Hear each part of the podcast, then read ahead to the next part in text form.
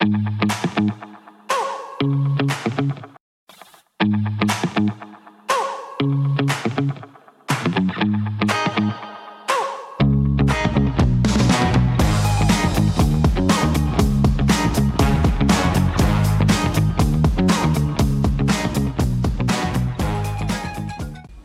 I am Tony Silvera and I welcome you to my evening devotional.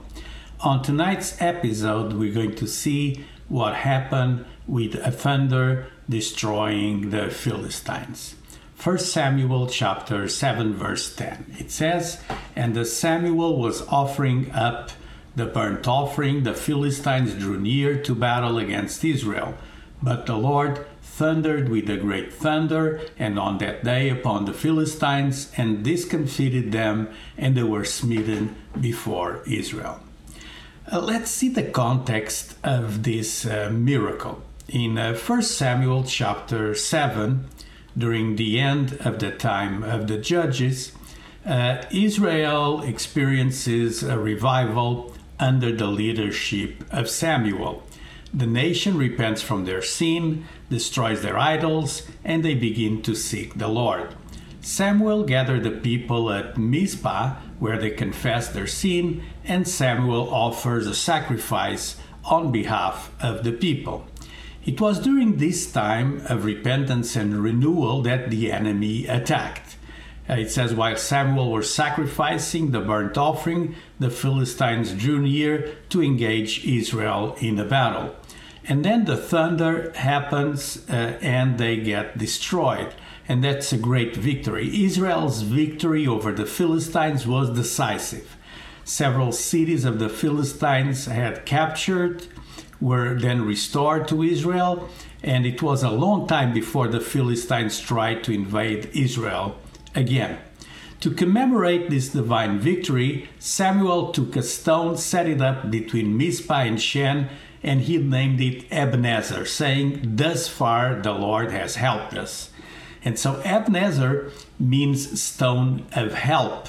Uh, and from then on, every time the Israelites saw a stone erected by Samuel, will have a reminder of what the Lord had done. It, those stones mark victories over the enemy, and uh, it was a tradition start here at Ebenezer. Ebenezer literally means the Lord is our help. Uh, and through the Bible, we have many stones uh, that were um, erected uh, with great significance. In Psalms 46, verse 1, it says, God is our refuge and our strength, a very present help in trouble or in times of trouble. So the victory uh, was the Lord's, and the people were preserved the help that the Lord has given was memorialized with this stone uh, when it was set uh, and called with the name Ebenezer in 1 Samuel chapter 7 and verse 12. Uh, God, the Lord, is also our Ebenezer stone. He's our ever present uh, help in times of trouble. Let me still read the scripture in Hebrews 13:6. It says, "So that we may boldly say, the Lord is my helper, and I will not fear what man shall do to me."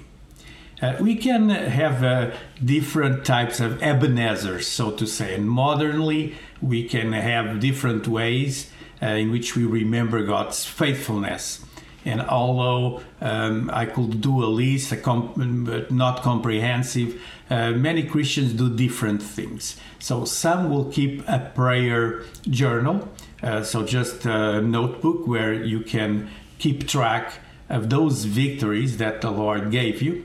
Some people use literal stones as their Ebenezers uh, in life. Some also will use photo books as a reminder of how God moved faithfully in the past, where they put pictures of their achievements. More recently, I've seen people using Facebook as a way to recall those Ebenezer moments. And so there is no right way to remember uh, God and uh, uh, how He has moved in our life. But today I'd like to encourage you to create a physical reminder of God's victories in your life. Try to figure out a way. Uh, myself, I carry my uh, iPad often with me where I have this uh, application uh, where I take my notes so I, I can gather my notes and, uh, and uh, have a section uh, for those victories conceded by the Lord. You may have uh, like a notebook or a journal. You may have nothing, or your fridge. Why not uh, using your fridge with uh, uh, magnets and and place uh, reminders of your victories?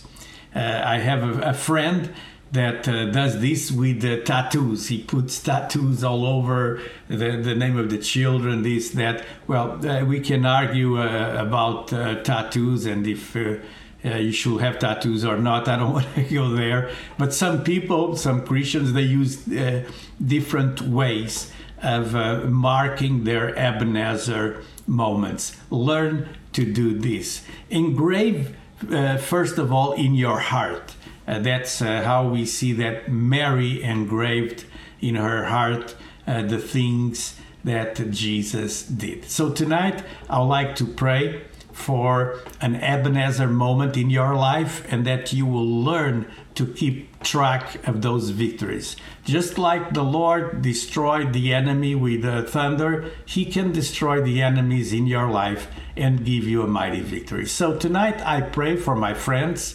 watching my evening devotional, and I pray for an Ebenezer moment in their lives. God grant them great victories, I pray. Lord, I also pray in Jesus' name that you will uh, teach us on how to keep track of your goodness, and uh, Lord, that uh, people that receive victories they will be able to go back and re- re- remind themselves of how you did in the past uh, and what you can do for us in the future. Let our faith grow, I pray, in Jesus' name.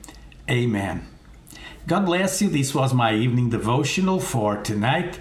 As always, I'm here uh, every weekday at 9 p.m. with a new fresh word from the Lord just for you. So if you want to follow me on Substack, find myeveningdevotional.substack.com and from there uh, you can subscribe and receive an email uh, with a daily message uh, which is the outline of my devotional, uh, the audio file, that's the podcast version, and also a link to video on YouTube. This was it for tonight. God bless you, and I'll see you here again tomorrow at 9 p.m.